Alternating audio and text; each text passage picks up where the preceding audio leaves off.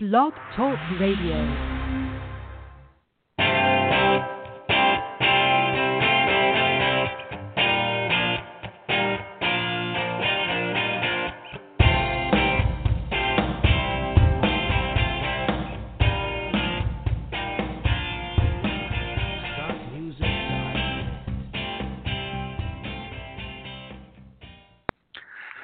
Well, folks, it is 2019, and you are listening to the Stone and Tile Show. I am your host, Fred Hueston, and I hope everyone had a great holiday season and Happy New Year. Uh, before we get started, just a couple of uh, brief announcements. I think this year in 2019, I'm going to start uh, presenting some news items for the stone and tile industry, and I have one right now that I, I read the other day, actually uh, over the holidays. That, that kind of surprised me, but uh, you may or may not heard. But Grand Quartz has acquired Regent Stone. Uh, those of you familiar with Grand Quartz and Regent Stone, I guess they are now one. So, welcome to the big corporate world, Regent Stone and Grand Quartz. Anyway, this show today is going to be about polishing.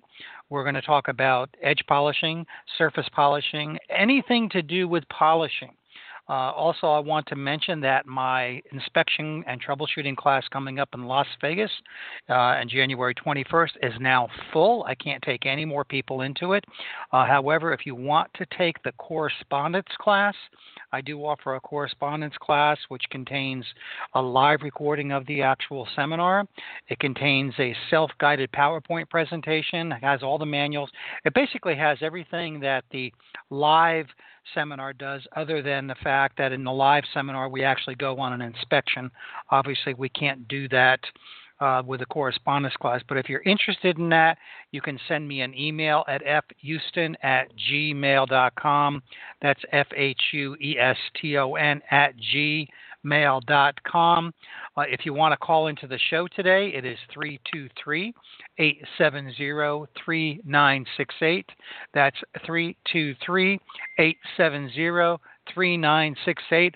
I think I have all the technical issues worked out. I know last year we were having some issues with the show not not airing properly was cutting off or whatever so uh, i've got a new format here uh, a new service that i'm trying so we'll see how it goes but the testing that i've done uh, in the last couple of weeks seems to be working out really really well. Okay uh, we're going to start out with theory and what i mean by theory we're going to explain to you very um, easily how polishing occurs on all stone surfaces, whether we're dealing with marble, granite, limestone, the quartz surfaces, uh, even metals per se. This, these theories all are basically the same when it comes to polishing uh, any of these ma- materials. And then I'm going to get a little bit technical. Uh, I'll refer you to some references that I have for the for those of you that are really want to get into the technical aspect of polishing. But this is going to be a great show because once you understand how stone polishes. You shouldn't have any problem at all learning how to polish difficult stones. Now, I'll give you a couple little tricks. A lot of them are going to be technique, uh, some of them might be product. We'll get into that a little bit later in the show. But for right now, let's start out simple. Let's take a look at how stone polishes. And when I'm talking about polishing, I simply mean the honing and polishing. In other words, we take a rough piece of stone, Again, doesn't matter whether we're dealing with quartz, granite, marble, limestone, or whatever, and we're giving it that high reflective shine. It's very simple. And I've used this analogy before, and excuse me if you've heard it before, but I think it is a great example of how to define how stone takes a polish. And it has to do with what we call optics. Let's imagine, and this is a great example. Let's imagine you're on a lake, you're fishing in your little rowboat, and it's a very, very windy day. If you look at the reflection in the water, you don't see a reflection. You don't see the birds, you don't see the trees, you can't see anything because there's waves. It's really, really rough. Imagine that lake that you're sitting on as a piece of rough stone. That's what you're dealing with. A piece of rough stone, if you were to put it under a scanning electron microscope, it would look like that. It would look very bumpy with holes and craters, look like the surface of the moon. Now, imagine that same boat on that same lake, but the wind is calm. Now you have call like glass. In other words, it's nice and flat. What happens to the reflection? The reflection now is very smooth. You can look into the water, you can see the birds, you can see the trees, you can in some cases you can even see your eyes if you look down into the water. This is what we're doing when we're polishing stone. All we're simply doing is taking that very, very rough surface and we're making it extremely smooth. Now, that's a simple explanation. How do we achieve that? There's basically three ways to achieve that. The first being we can mechanically polish it. In other words, we can take our diamonds, we can take our polishing powders, which are nothing more than abrasives, and I'll get to that in a little bit more detail in a second, and we smooth it out until we get that nice smooth surface. Now, most of you know that not all stone uh, will polish that way, or I, I should shouldn't say that. I should say it, it's very difficult to polish it that way with a lot of different types of stone unless you go all the way up to a very, very high abrasive, or work it for a very long period of time, and uh, you will eventually get that, what I call 10 foot shine on the stone. So that's the first way. You can do it mechanically. The second way, and the easiest way, and a way that I don't like or I don't endorse, is by using a coating, a wax uh, if you will. Um, this is what the grocery stores use. You know, I call them a grocery store wax. And what that basically does is it fills in the low areas, brings it up to the high areas. In other words, it fills in those waves, and you end up with a shiny surface. Although the shiny surface does look what I call wavy, and I don't mean wavy like the lake was a second ago, but it looks plastic. It doesn't have the clarity that it would if you were to polish it with either straight abrasives. And then the third way is to use a chemical process, or I should say a combination of abrasiveness and chemical processes. Now, I devoted an entire show to the crystallization, recrystallization, vitrification uh, topic, and I'm not going to repeat it here because it'll take me too long. We don't have that much time, but go back into the archives and look at that, uh, listen to that show, and uh, you'll know. But anyway, briefly, what happens with the crystallization process is it's a chemical process. It actually changes the layer on the surface of the stone chemically to make it smooth. Uh, it uses waxes, it uses um, you know abrasives, steel wool, etc. Go back and listen to that show, and you'll know what I'm talking about. What I want to concentrate a little bit more on today is our polishing powders, and this is important because there are different types of abrasives that we find in our polishing powders. Not many, but some, but different. And being able to distinguish these particular powders well, first, let me before we get into the actual powders, let me explain how the powders work. They work differently for marble or calcium-based stones than they do for, say, granite or quartz. And so let's take each one individually. Let's look at a calcium-based stone. These are your marbles and your limestones. They contain calcium.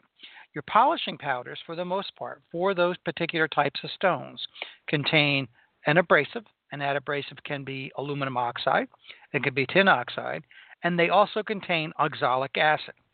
So, what happens when you sprinkle that powder on the floor or the countertop or, or wherever you're using it, and you're actually using the abrasives, but the acid, the oxalic acid, is attacking the calcium in the stone and helping move it and that's what we call, I, I call anyway, uh, constructive destruction.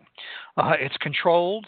Uh, it destroys the calcium a little bit. If you want to think of it as melting, that's that's primarily what it does, and I'll get into the scientific aspect of that here in a second.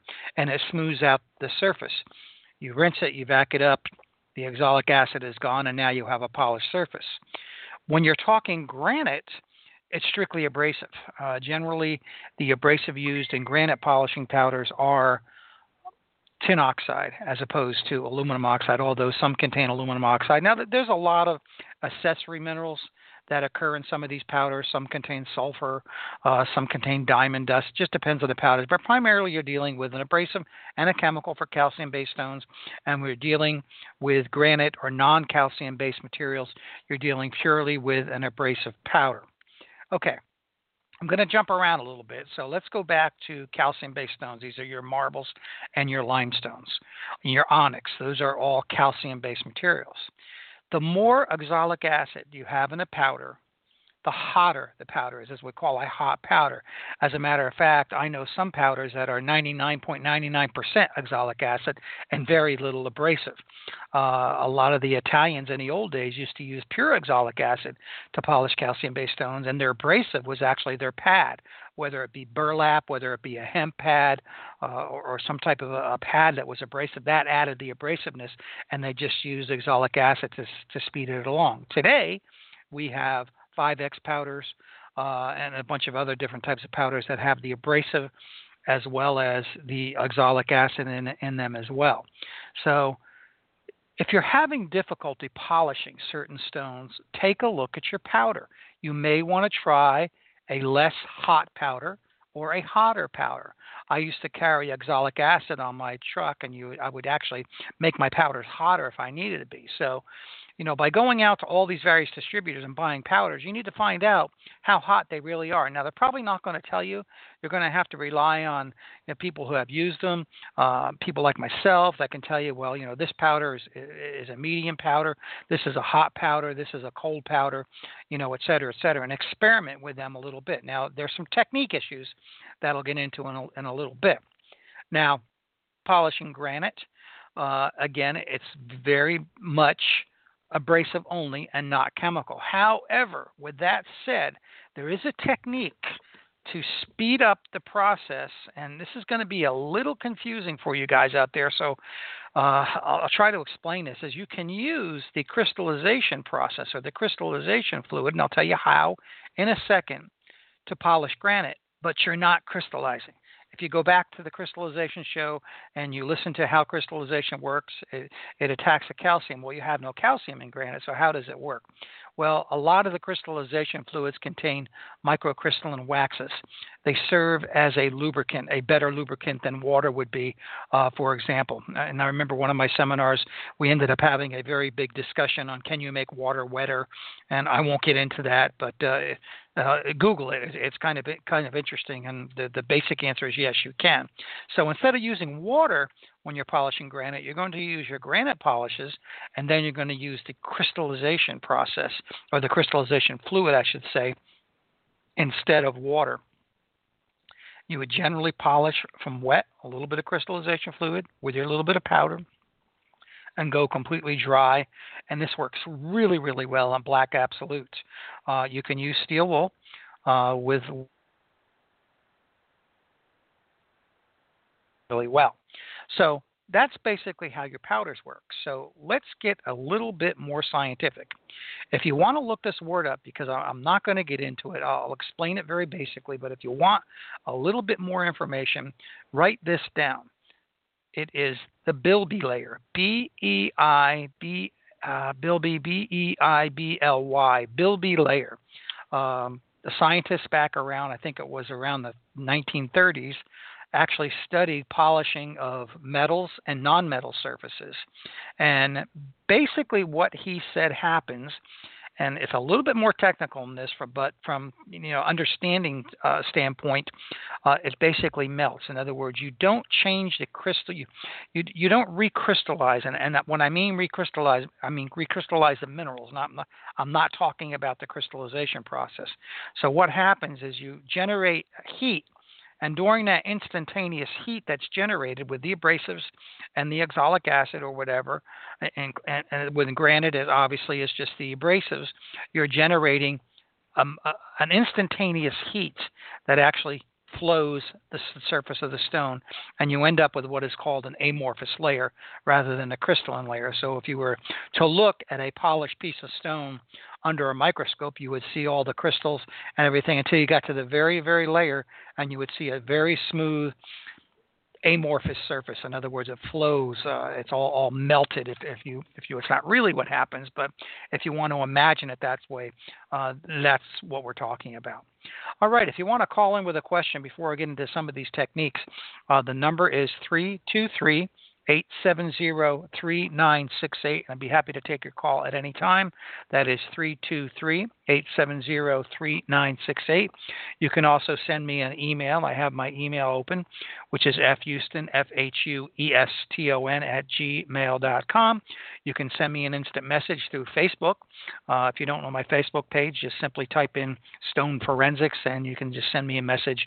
Um, I have my cell phone sitting here with my Facebook on it so I can answer your questions that way if you're a little bit shy uh, to come on to the radio. Okay, so let's let's take a look at uh, some difficult materials uh, to polish. Uh, one call I get all the time is Thassos White. Those of you familiar uh, with Thassos White, it's it's a white marble from the Thassos Island in, Greece, and it it's not that you guys have trouble polishing you have trouble matching the factory finish. And one thing I would urge any of you guys to do, depending on where you are, if you've never been to a factory where they polish materials, it's worth it. Uh, I've been to, to many factories and I've actually, you know, looked at how they do it, and you can pick up some really, really good tips, and I'll get into that in a second. Uh, but how do we polish Thassos? Well, the first trick that I found with Thassos materials is you can't use a cheap diamond. You have to use a good quality diamond. So whether you're dealing with the alpha pads or, or something that's very high end, that's what I would recommend. Generally, you can get a polish on Thassos without polishing powders if you use a good diamond and go all the way to the end. You know, depending on what system, it could be 8500, uh, it could be 3500. Um, it, it, you know, depending on what system you're using. Uh, I've had very good luck that way. If you do use polishing powders, which you can, try a granite powder. Uh, and this is also a great tip for some of the serpentines, the green materials out there. Don't use a marble powder. Actually, use a granite powder. Now, those of you that polish granite know that granite comes in two particular colors, if you will. It comes in a white and it comes in a dark. Obviously, you wouldn't want to use the dark on on Thassos white. Uh, you would want to use the light. Now, I just have a, a, a question come in here, so I'll stop a minute and see what this question is. Uh, is it true that we use impregnated diamond polished stone that the high gloss shine won't last as much as if we polish with 5X? Uh, that's actually a good question, and I get that question all the time. And that, that, you can get that argument also uh, with does the crystallization process last as long or, or not as long as polish? But in this particular question, if you're polishing all the way up with diamond pads, or versus the 5X, you really shouldn't see much of a difference in the in the polish.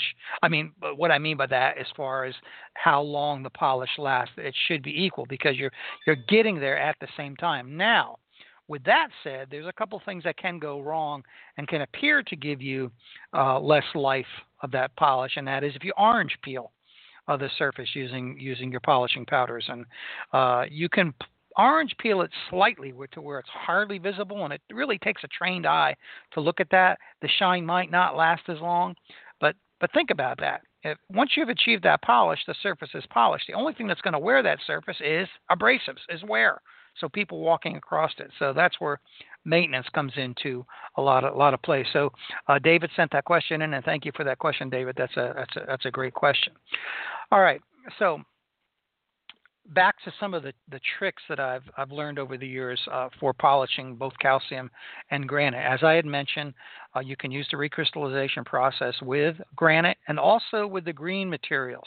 Uh, again, using no water, just using the crystallization fluid. You're not really crystallizing at that point. And again, go back and listen to uh, that particular uh, uh, lecture that I gave on one of the previous shows. It's in there in the in the archives. Another trick that works real well with Thassos and with greens, uh, and this also applies to uh, granite as well, is polishing from wet to dry.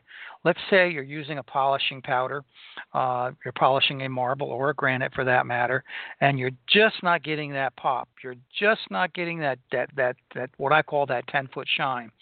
You want to experiment with the quantity of powder, with the quantity of your water using, and what works in a lot of cases is starting out wet like you normally would, and then go entirely dry, and then continuing to go dry. In other words, work that powder in dry. It doesn't always work on a lot of stones, but on some difficult materials, it'll work really, really well. Now, with that said, let's look at the type of pad you're using.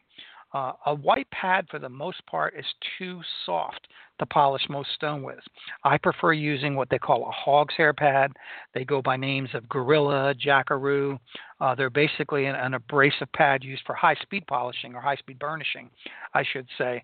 And uh, they work really, really well with your 5X powders as well as your uh, uh, granite powders at all. Now, in the old days, to polish granite, we used to use lead and felt wheels.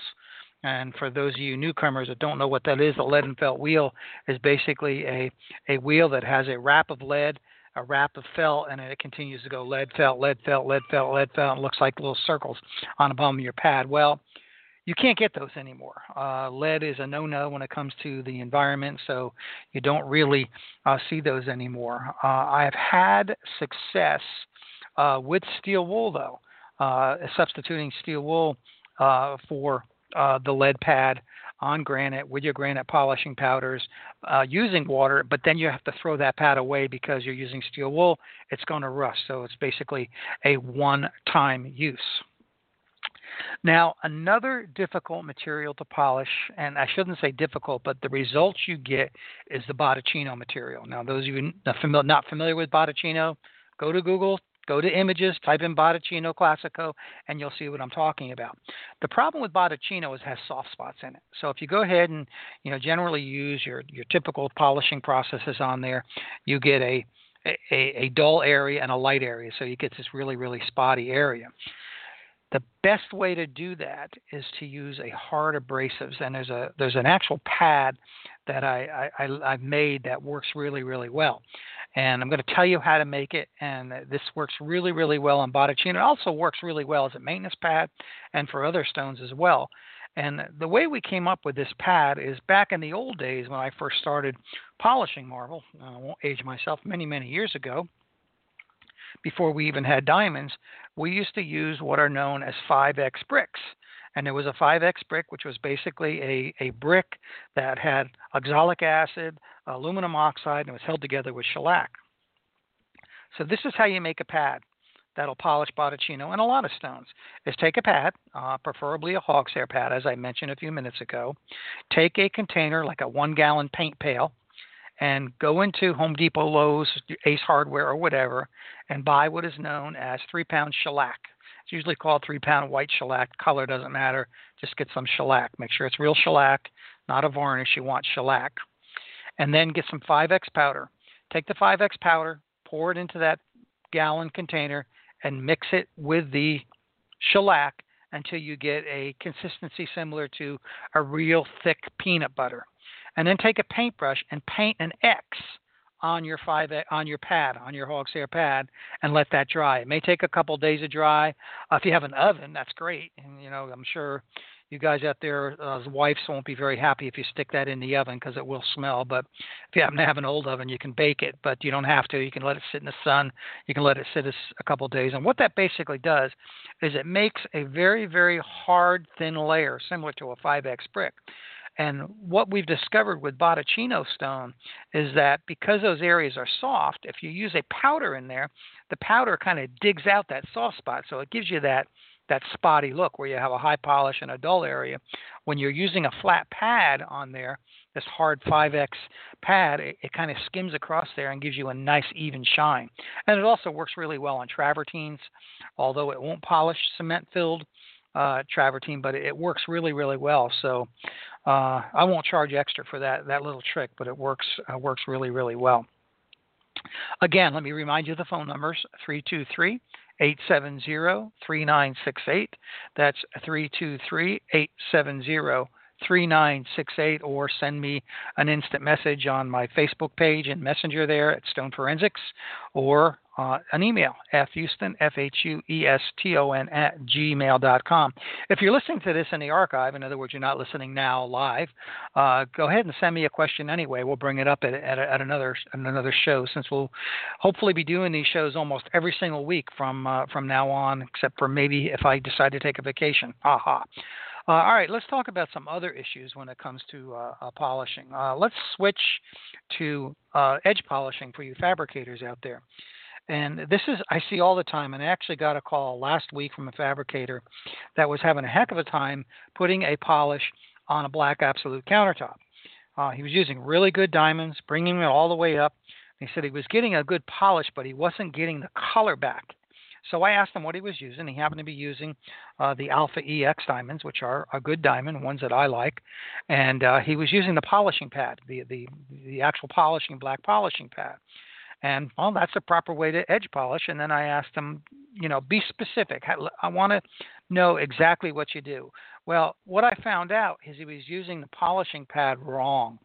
Uh, that polishing pad is designed to start out with a little bit of water. And basically, what I'll do is I'll take my hand machine, I'll wet the edge, and I'll turn the water off, and I'll take my pad and I'll just buff that edge until it really, really heats up. You're going to have to hold on to that machine, and you will pop a polish. Uh, as a matter of fact, you will pop a polish sometimes so much better than the surface, which I guess is okay because you're looking at it from, from a different angle. But that's how you end up polishing uh, especially the black, darker colored stones, you have to take that polishing pad and use it wet to dry, not totally wet. And in most cases, you won't get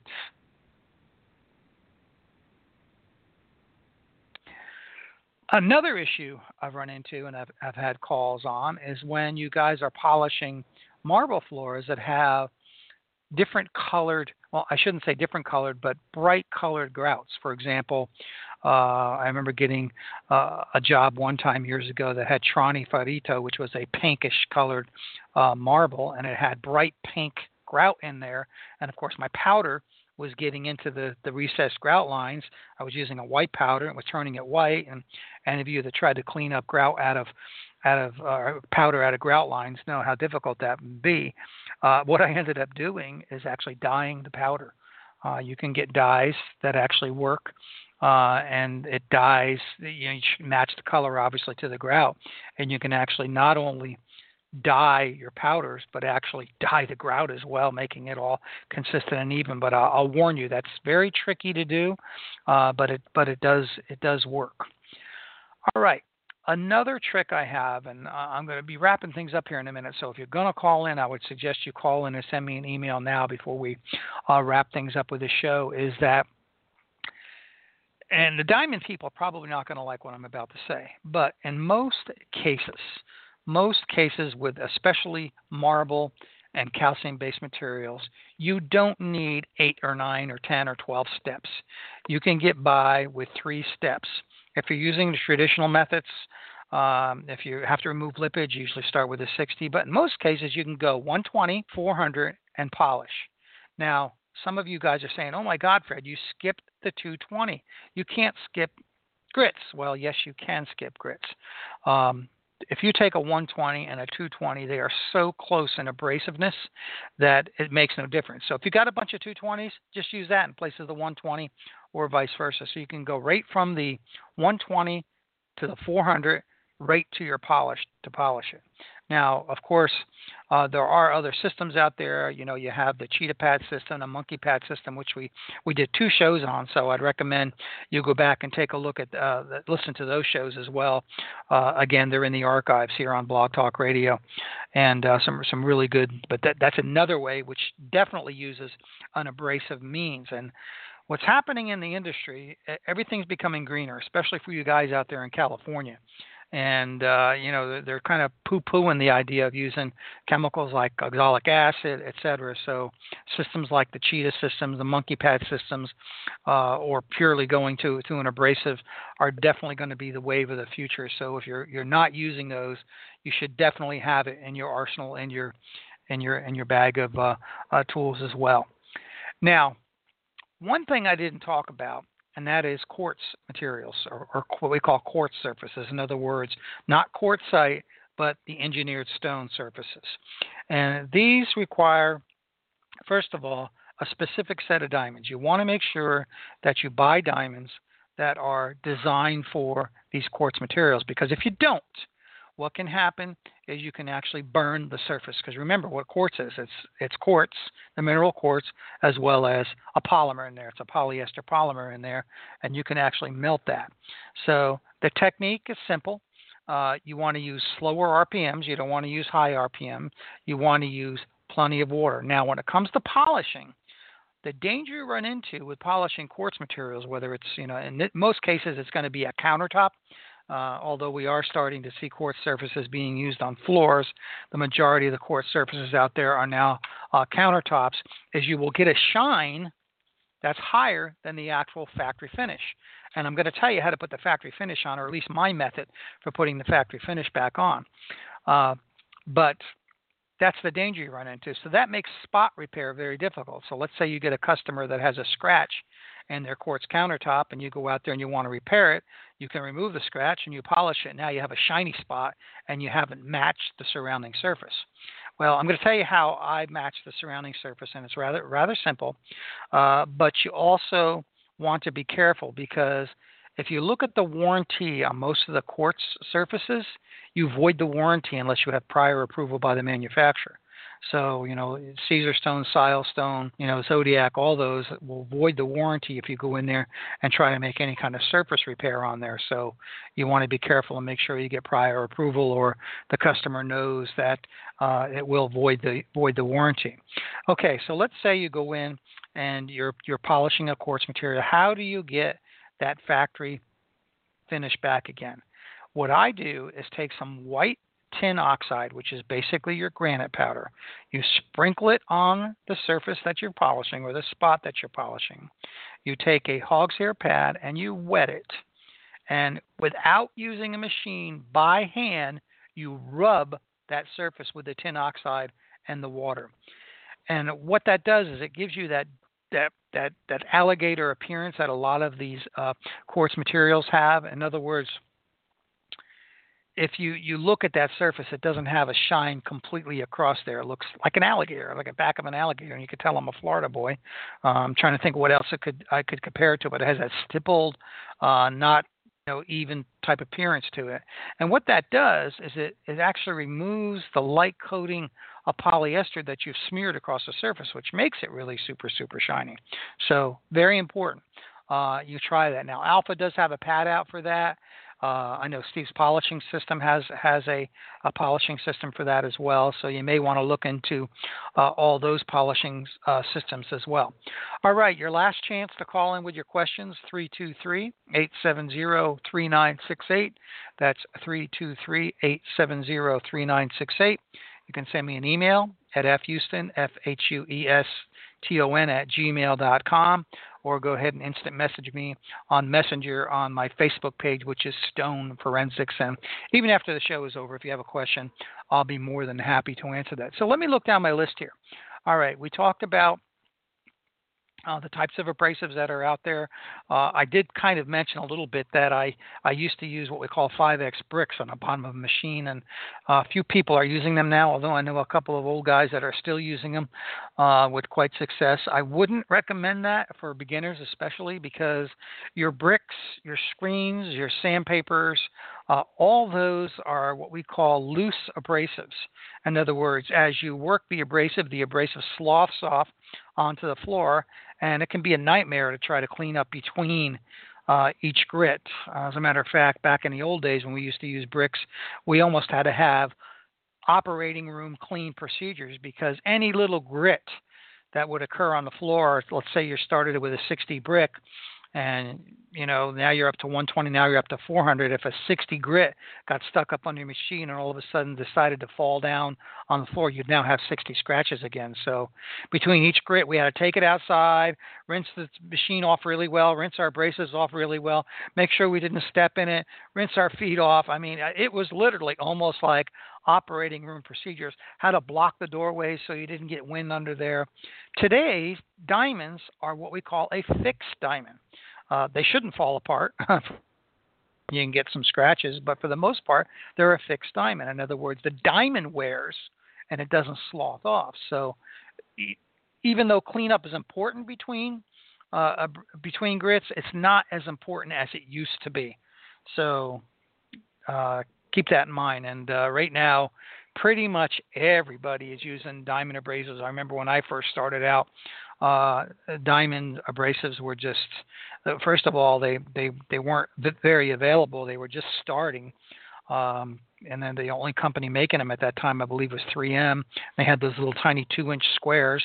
And by the way, just as a, a piece of trivia, you know, diamonds were those diamond braces were first used for glass, for polishing glass. So if you guys ever have the opportunity to polish glass, yes, you can polish glass. Remember, glass is quartz and it will polish. Although I wouldn't recommend repairing your windshield on your car with diamond abrasives because it's a different type of glass and you'll you'll cause it to be wavy. So don't try that.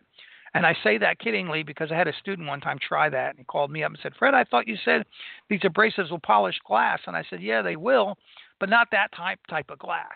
So uh, be really, really uh, careful when it, when it comes to that. Okay, that's about all I have for tips and tricks for right now. Of course, I'm sure I have a, a lot of others, but that's all I have for this particular show.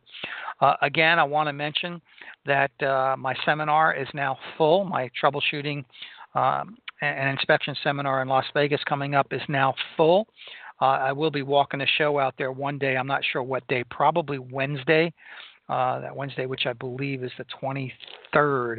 Uh, we finish up early on that day in class, and we'll go ahead and uh, walk the show. So if anybody wants to uh, say hi, I'll I'll be walking around with my wife there. So uh, you know, feel free to uh, stop me and say hi. In the meantime, if you have any questions, feel free to drop me a line. My email again is fhueston at gmail.com make a comment on my Facebook page, Stone Forensics. Uh, actually, we have every Friday, I'll be posting it again. I've missed a couple of Fridays over the holidays here what we call Failure Friday, which every Friday I have a little area in Facebook, which is called the Stone Forensic area, where we list a failure. So uh, it's kind of interesting. Everybody's invited. You don't have to be a past student to do that. So uh, feel free to send me uh, a message on that. And uh, I think there's a way you you actually request to be invited or or something. Um, Okay, that's it for this show. We will see everybody next Wednesday, the same time. And everybody, I wish you all a very happy new year. This is Fred Hueston, and everybody have a great rest of the week.